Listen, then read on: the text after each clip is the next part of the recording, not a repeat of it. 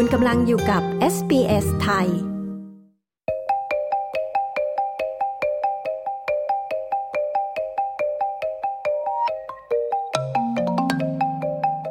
ข่าวสายตรงจากประเทศไทย ประจำวันจันทร์ที่ 27 พฤศจิกายน พุทธศักราช 2566 กลุ่มฮามาสปล่อยตัวประกันชาวไทยแล้ว นายกเดินทางไปมาเลเซีย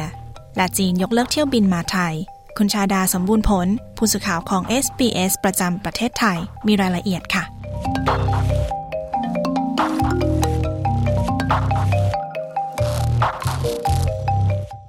สวัสดีค่ะ คุณชาดา สวัสดีคุณผู้ฟังที่เคารพทุกท่านค่ะ เรื่องที่กลุ่มฮามาสปล่อยตัวประกันคนไทยมาบ้างแล้ว ตรงนี้มีรายละเอียดอย่างไรคะแล้วจะมีการปล่อยตัวประกันเพิ่มเติมอีกไหมคะ จากกรณีที่กลุ่มฮามาสได้ปล่อยตัวประกันที่เป็นชาวไทยออกมา และตอนนี้อยู่ในความดูแลของทางการอิสราเอลนั้น ล่าสุดมีข่าวดีเพิ่มเติมอีก เมื่อนายเศรษฐาทวีสินนายกรัฐมนตรี ได้แจ้งเพิ่มเติมว่า ตัวประกันชาวไทยได้รับการปล่อยตัวเพิ่มเติมอีก 3 คน พร้อมกับมีการเปิดเผยรายชื่อด้วยว่า ทั้งหมดนั้นได้เดินทางโดยรถยนต์ถึงด่านชายแดนเรียบร้อยแล้ว และมีรายชื่อก็คือนายวิเชียนเต็มทอง นายสุรินเกสูงเนินและนายพรสวรรค์ปิณกาโล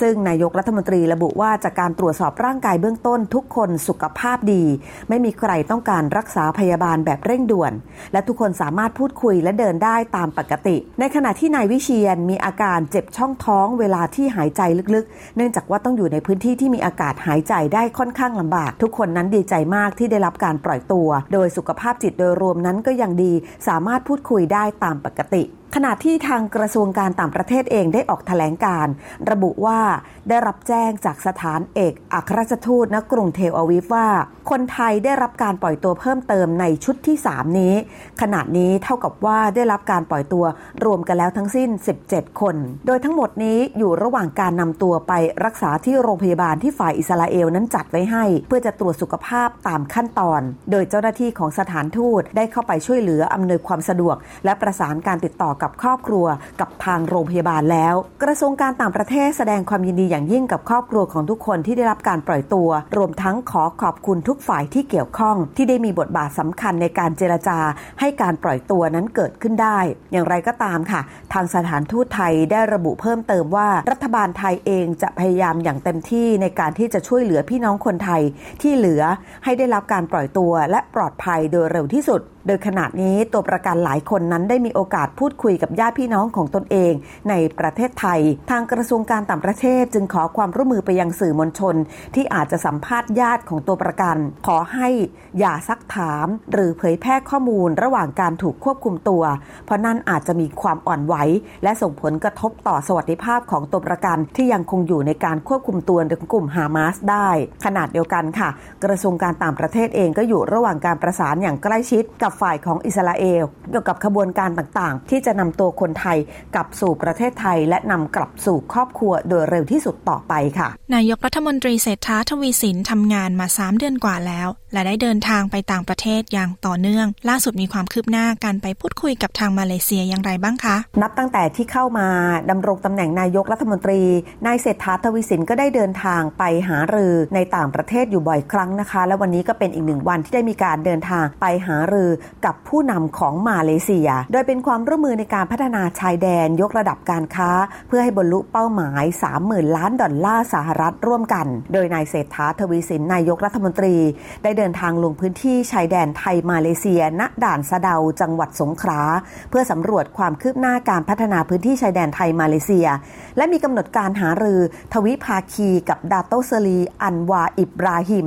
นายกรัฐมนตรีของมาเลเซีย เพื่อจะผลักดันประเด็นพูดคุยของผู้นำทั้งสองฝ่ายที่ได้หารือกันไว้ก่อนหน้านี้ สำหรับการเดินทางลงพื้นที่ชายแดนไทยมาเลเซีย ณ ด่านสะเดาในวันนี้ค่ะ ก็เป็นการเดินทางที่สืบเนื่องมาจากการเยือนมาเลเซียอย่างเป็นทางการของนายกรัฐมนตรีและคณะ เมื่อวันที่ 11 ตุลาคมที่ผ่านมา ผู้นำของไทยและมาเลเซียได้เห็นพ้องต้องกันในการที่จะผลักดันการค้าชายแดน การแก้ปัญหาของความแออัดในด่านสะเดารวมไปถึงการก่อสร้างเส้นทางเชื่อมด่านสะเดาแห่งใหม่ กับด่านบุกิจกายูฮีตัมของมาเลเซีย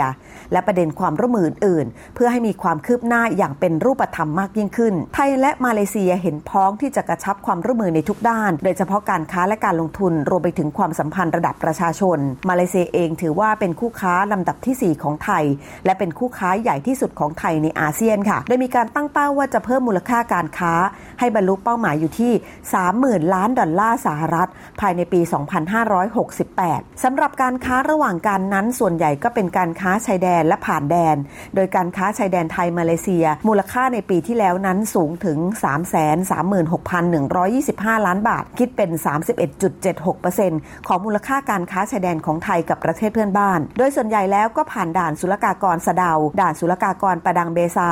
ด่านศุลกากรเบเบตง และด่านศุลกากรสุไหงโกลก และในปีที่แล้วมีนักท่องเที่ยวมาเลเซียเดินทางมาเยือนไทยมากเป็นอันดับหนึ่งทั้งปีมากกว่า2ล้าน9แสนคน คิดเป็นอันดับหนึ่งของนักท่องเที่ยวชาวต่างชาติทั้งหมดทำให้มาเลเซียนั้นนับเป็นประเทศเพื่อนบ้านที่มีความสำคัญ และมีความสัมพันธ์อันหลากหลายมิติกับไทยมากที่สุดประเทศหนึ่งค่ะ แล้วสำหรับเรื่องข่าวสายการบินจีน ยกเลิก 10 สายการบินที่บินมาประเทศไทย ตรงนี้มีรายละเอียดยังไงคะทำไมถึงเกิดเรื่องนี้ แล้วสถานการณ์การท่องเที่ยวของไทยตอนนี้ เป็นอย่างไรบ้างคะสำหรับเรื่องของการท่องเที่ยวไทยนั้น ก็มีการคาดการณ์กันก่อนนี้ว่า หลังจากที่ไทยเปิดประเทศแล้ว ก็น่าจะมีนักท่องเที่ยวชาวจีนเดินทางเข้าไทยมากที่สุด แต่ปรากฏว่าล่าสุดนั้นผิดคาดค่ะ มีการเปิดเผยมาจากนายสุทธิพงศ์คงภูลผู้อำนวยการสำนักงานการบินพลเรือนแห่งประเทศไทย หรือ CAAT ระบุนะคะว่าก่อนตอนนี้มีหลายสายการบินของจีน ได้แจ้งยกเลิกเที่ยวบินที่จะเดินทางมาประเทศไทย โดยข้อมูลพบว่าในช่วงเดือนธันวาคม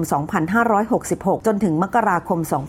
2567 มีสายการบินของจีนยกเลิกเที่ยวบินถึง 10 สายการบินด้วยกันทำให้ตัวเลขนักท่องเที่ยวจีนเข้าไทยนั้นต่ำกว่าที่คาดการไว้อย่างแน่นอน โดยในเดือนธันวาคมจากเดิมแจ้งว่าจะมีการทำการบินมายังไทยจำนวน 739 เที่ยวบิน และก็พบว่ายืนยันเพียงแค่ 5,858 เที่ยวบินเท่านั้น หายไปถึง 5,081 เที่ยวบินหรือ 46%ขณะที่ในเดือนมกราคมปีหน้า เดิมแจ้งทำการบินไว้ทั้งหมด 1984 เที่ยวบิน แต่ว่าล่าสุดพบว่ามีสายการบินยืนยันเพียงแค่ 7,420 เที่ยวบิน หายไปถึง 3,564 เที่ยวบินหรือ 32%ดังนั้นเมื่อรวมทั้ง 2 เดือนรวมกันก็จะพบว่าเที่ยวบินนั้นหายไปถึง 39%เนื่องจากว่าไม่มี demand จำนวนนักท่องเที่ยวมากเพียงพอ ทางด้านของนายปิยสวัสดิ์ อัมระนันทน์ประธานคณะผู้บริหารแผนฟื้นฟูกิจการ บริษัทการบินไทยจำกัดมหาชนเปิดเผยนะคะว่า แม้ว่าที่ผ่านมารัฐบาลเองจะมีมาตรการเรื่องของวีซ่าฟรีสำหรับนักท่องเที่ยวชาวจีน แต่ว่า demand การท่องเที่ยวของนักท่องเที่ยวชาวจีนนั้นก็ยังไม่กลับมาอย่างที่หลายฝ่ายคาดการณ์เอาไว้ค่ะ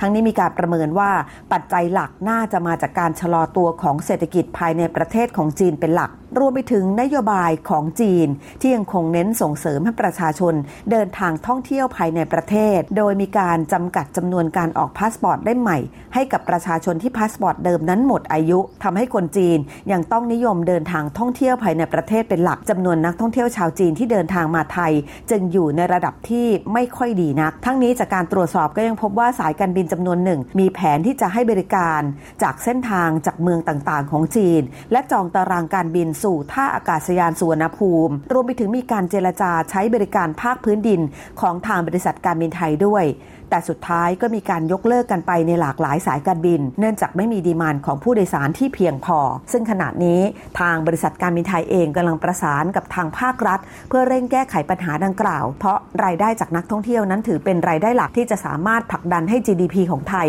เป็นไปตามเป้าที่คาดการเอาไว้ได้ ดังนั้นจึงเร่งแก้ปัญหาเรื่องของนักท่องเที่ยวชาวจีนเดินทางมาไทย อย่างใกล้ชิดกับนายกรัฐมนตรีด้วยค่ะ ดิฉันชาดาสมบูรณ์ผลรายงานข่าวสำหรับ SBS ไทยรายงานจากกรุงเทพมหานครค่ะ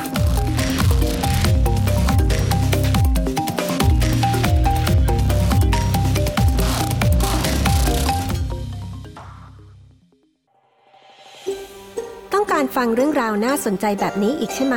ฟังได้ทาง Apple Podcast Google Podcast Spotify หรือที่อื่น ๆ ที่คุณฟัง podcast ของคุณ